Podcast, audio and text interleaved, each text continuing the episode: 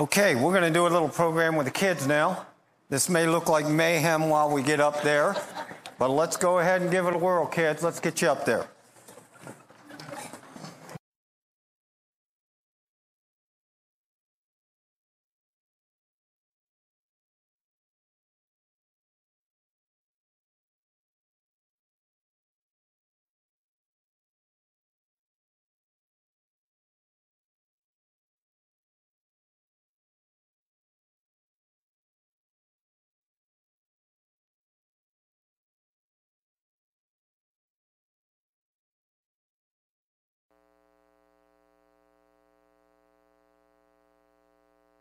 You ready? Thing up here.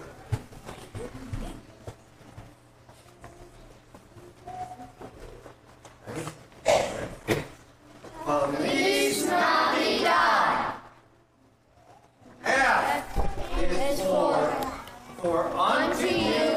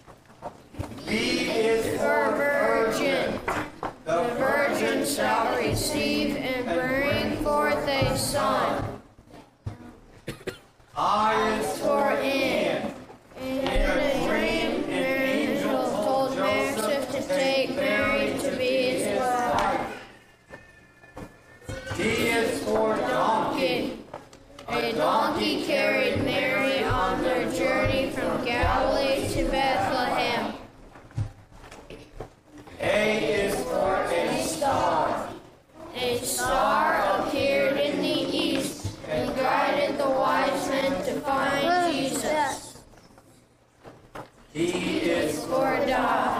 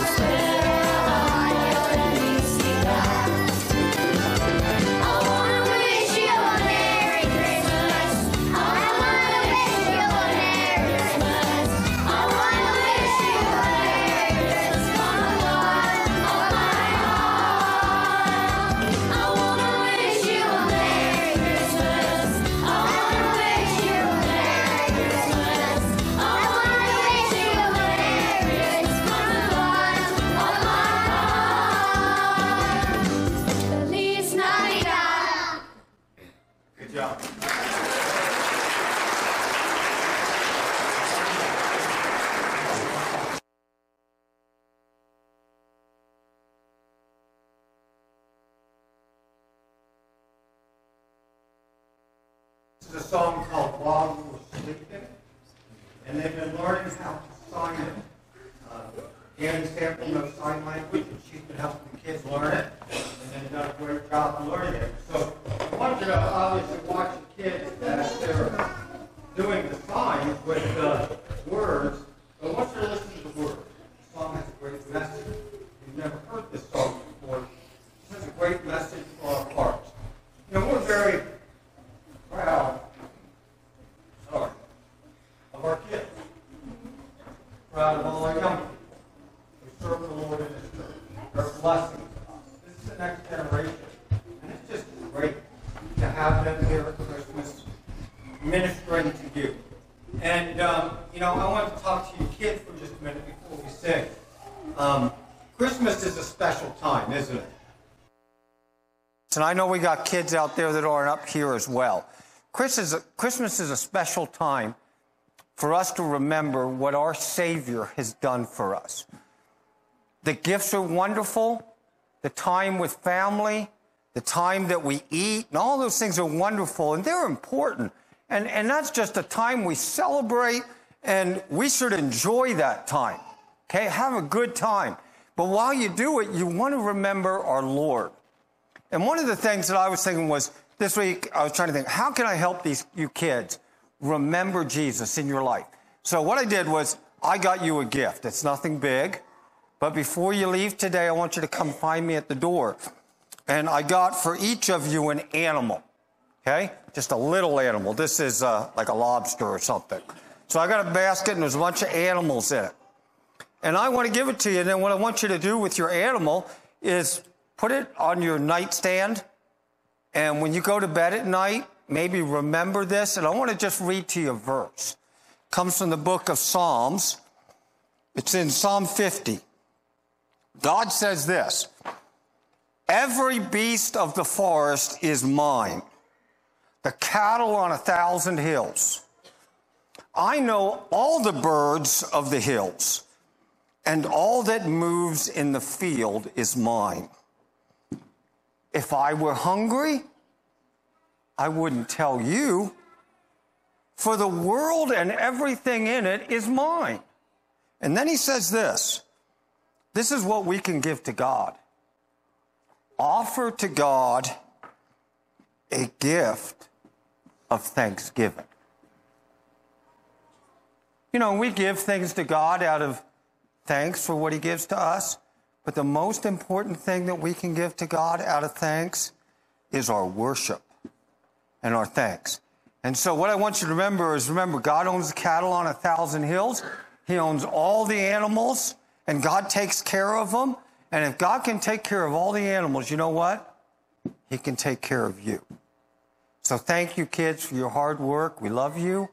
Uh, love everyone in the church and everyone of you that's here. And so they're going to do this song, and then they're going to go find. We'll have a little bit of mayhem again because they're going to go find where you are, mom and dad. so give a second. We'll get going here. Okay, you guys ready?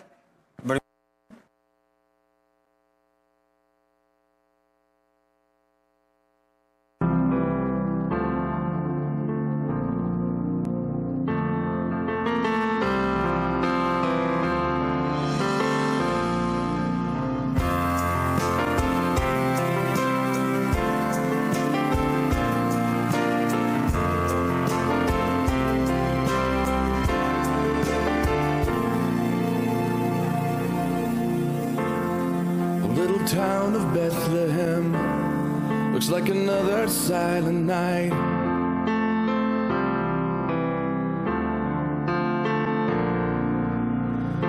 Above your deep and dreamless sleep, a giant star lights up the sky.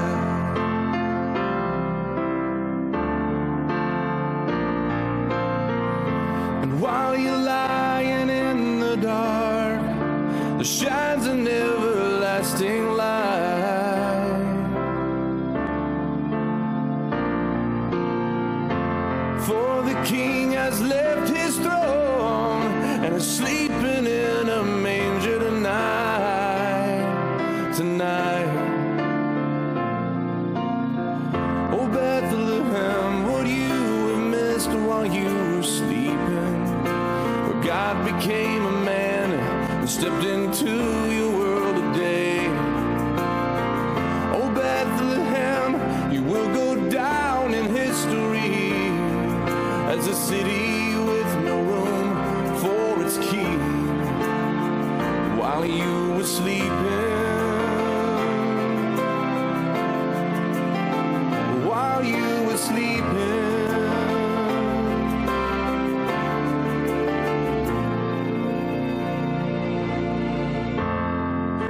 Mary shivers in the cold, trying to keep the Savior warm.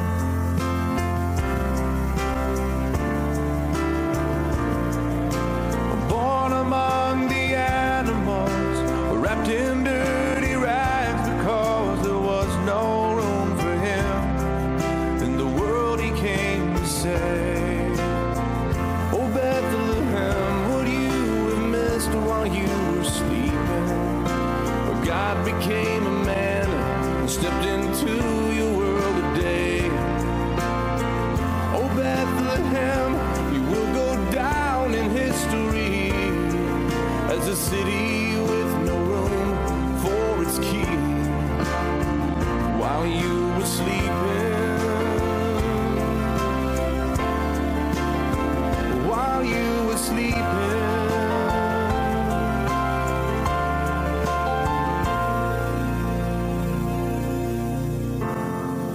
United States of America looks like another silent night.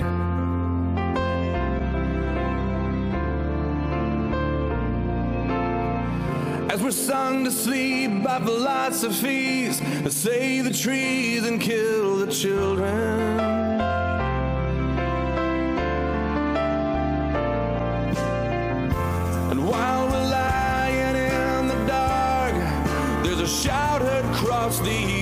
Sky.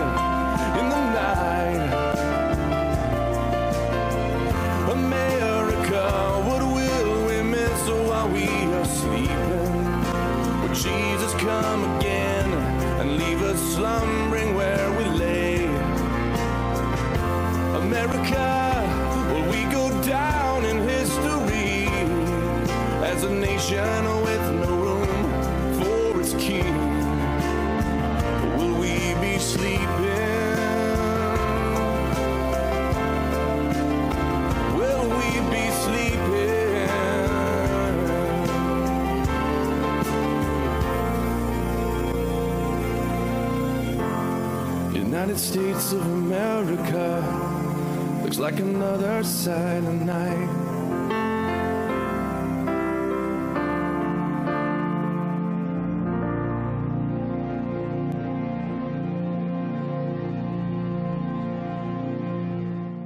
Got a Bible, take it and turn with me to the book of Colossians. We're just going to take a minute and draw our attention to a text that's here.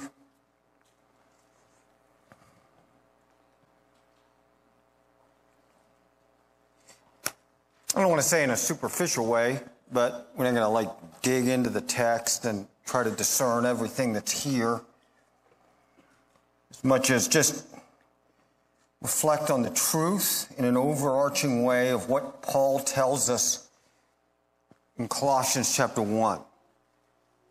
Earlier in the chapter, he has talked about Jesus and who he is. He is the image, he is the icon of the invisible God. He is the firstborn over all creation. He's the firstborn from the dead, that in all things he might be preeminent. And so there we find out that everything that is, everything was created by Christ. He is before everything, and without him, nothing existed. And then this great creator, Yahweh God, the eternal Son of God, stepped from heaven's glory and came to earth. He took upon himself, as Grace Ann quoted Philippians chapter 2, the form of a servant. He was made in the likeness of man.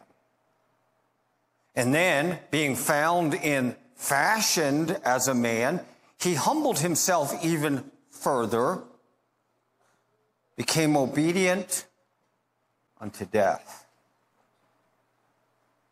even death on a cross. Therefore, God highly exalted him. In a similar passage, Paul tells us in Colossians chapter 1, based on this understanding who Jesus is, he then says, giving thanks to the Father. Giving thanks to the Father who has qualified us. Notice the word qualified us. We don't qualify ourselves for heaven. Let's just do away with that nonsense. We don't qualify ourselves. No, God qualifies us. He has qualified us to share in the inheritance of all the saints who now dwell in light. He has.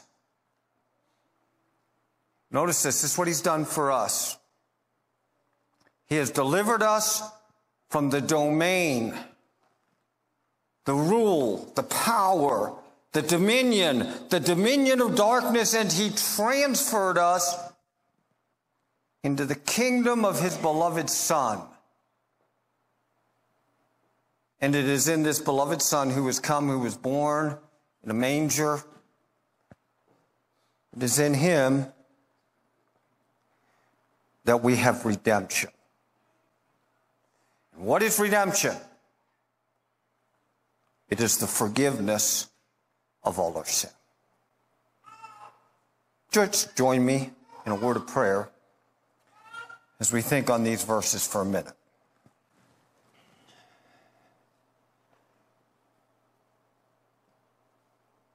How can we say thanks? Father, how can we say thanks? That you would come into time from eternity, that you would deliver us not just from ourselves, Lord, not just from our weakness, not just from our physical infirmities, not just from poor decisions, but that you would deliver us from Satan's rule, prince of the power of the air. The spirit who now is alive and working in the sons of disobedience, who prowls like a roaring lion,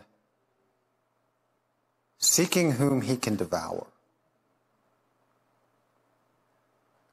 That you would deliver us from his power and you would transfer us into the kingdom of your Son that you would forgive us. Lord, words escape us to know how to say thank you. And so we come just as we are. And in all our humility, we simply acknowledge to you our gratitude and our praise. In Jesus' name, amen. You know, uh, 15th century England was embroiled in massive unrest. You know, we look at the world today and there's massive unrest, isn't there? You got Ukraine, you got internal politics in America and domestic turmoil that just almost seems to be ripping us apart as a nation. We have a year staring us in the face, probably unlike any year that we've ever experienced. Not only as we think about international events, wars in Gaza and Ukraine, we think about an election that who knows what this is going to look like. God does. We have turmoil. But it's hard for us to really remember because we're so far from removed from it. But the 15th century in Europe was turmoil on a scale that's hard for us to imagine. Coming right out of the Protestant Reformation. And as the Protestant Reformation rages and uh, people understand the freedom of the gospel, one of the things that happens is tyranny is thrown off. And it leads to huge social unrest. One of the places that it led to great social unrest was in England. And a guy named Oliver Cromwell, do you remember him from history? The Lord Protector, who was a gentleman farmer, comes out of obscurity and he raises an army called the Ironsides, which were never defeated in battle. And he throws off the king and he brings in the kingdom of God on earth. Or so they thought. It only lasted three years. It's a time of great unrest gentlemen are uniting together not only for the cause of freedom in England, but also for the cause of the gospel. And really because they had a misunderstanding of biblical eschatology, end times, they were post millennialists. They believed that they could bring in the kingdom by power. Their eschatology gravely affected the way they went about this and it led to some problems. By the way, our eschatology can get us into a lot of trouble too, lest we be smug. Those guys thought they could bring in the kingdom, they found out they couldn't. Sometimes we, as premillennialists, just want to check out because we just think it's all going to burn anyway. And we don't do anything. All that we care about is that we're not left behind right? And so, since we don't want to be left behind, we don't do anything. Well, that's not honoring to the Lord either. So let's not be smug. Their eschatology made a mess, but so can ours. Cause us to check out. But anyway, you had a gentleman army on a holy crusade, and they were going to bring in the kingdom. That is exactly the backdrop to a song that we all sing at Christmas. This is one of the songs that everybody knows that made it into a Christmas carol, right? They even sing it on the Grinch, the new Grinch. God rest. You merry gentlemen. It's written in the 15th century in England because of Oliver Cromwell. God rest ye merry gentlemen, let nothing you dismay. Remember, Christ our Savior was born on Christmas Day to save us all from Satan's power when we were gone astray. Oh, tidings, comfort, and joy. Just notice this song for a minute. I don't want to get like, I don't know, I don't want to drive you nuts with little stuff, but this is interesting. This is actually really interesting. This is much debated because it actually is the way it was written. God rest you, comma, gentlemen. We would all put the comma here, wouldn't we? But they didn't. God rest you, merry, after the adjective before the noun, gentlemen. Now, why that's there is much debated, and uh, well, you don't even care about that. And that's not the method, but I had to bring it to your attention. But just notice this. God rest you, merry gentlemen, let nothing you dismay. What does that mean? Okay, first of all, the gentlemen, that's not like just a bunch of, you know, God, we're taught to be gentlemen now. This was a class of manhood in 15th century England. They were the gentlemen. They were the men of landed nobility. And these were the men who were coming together as an army to usher in the crusade to bring in the kingdom in England. Now you say, were they just a bunch of happy men as they went off to battle? What does it mean to be merry? We all say Merry Christmas, don't we? Well, you know what? We just totally kibosh the English language when we think about it today and what it meant in the 1500s and the 1600s. In the 1600s, the word merry didn't mean to be happy and jovial. It meant to be a mighty man, to be a man of strength. For instance, did you ever wonder about Robin Hood and his merry men? That's where that comes from. A man of might. God rest you men of might. Now, he's not telling us there that they shouldn't go off and fight. He's not saying that in some way that that did not honor God. I don't want to get into all that. But what he's saying is this be at rest in your spirit. Be at rest in your spirit in troublesome times. Don't be dismayed. Why? Remember this Christ our Savior was born on Christmas Day. And why was he born? To save us all. Why is that all there? The writer of this song wanted them to realize something. They might have been on the right side, and all those pesky Catholics were going to get killed in battle. But he came to save them too.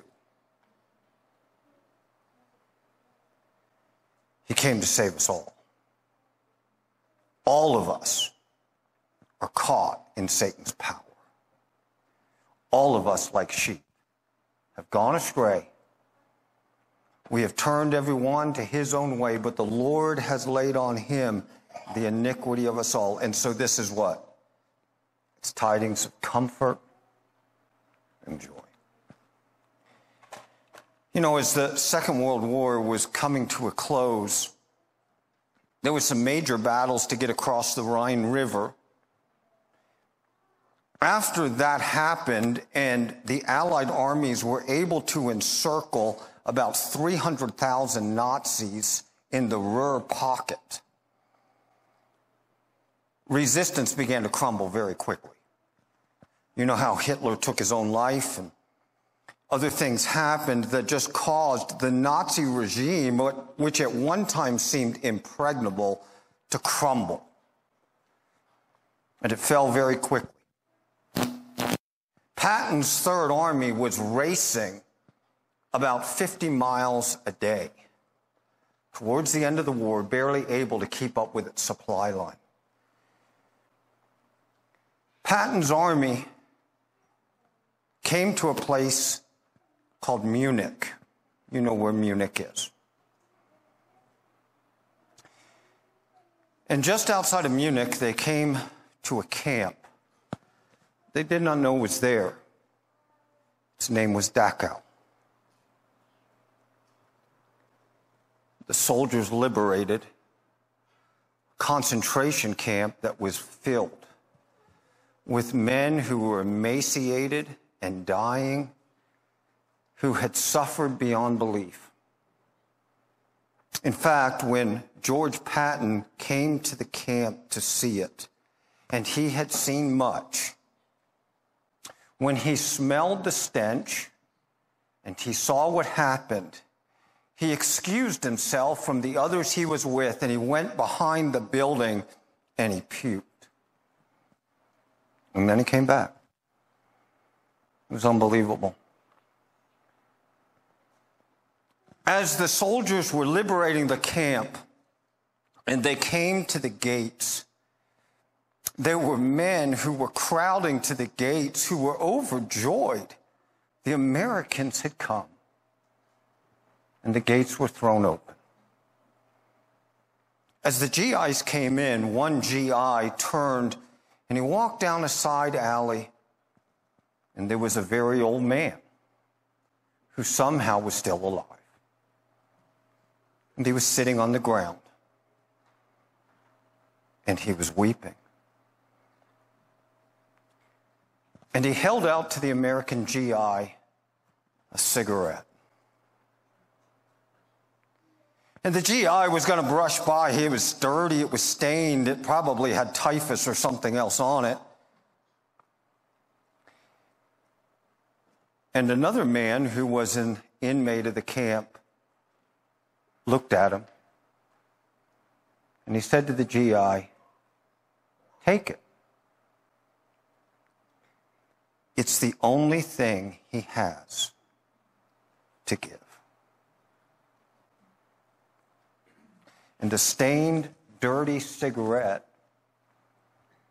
became one of the most treasured items in that GI's family.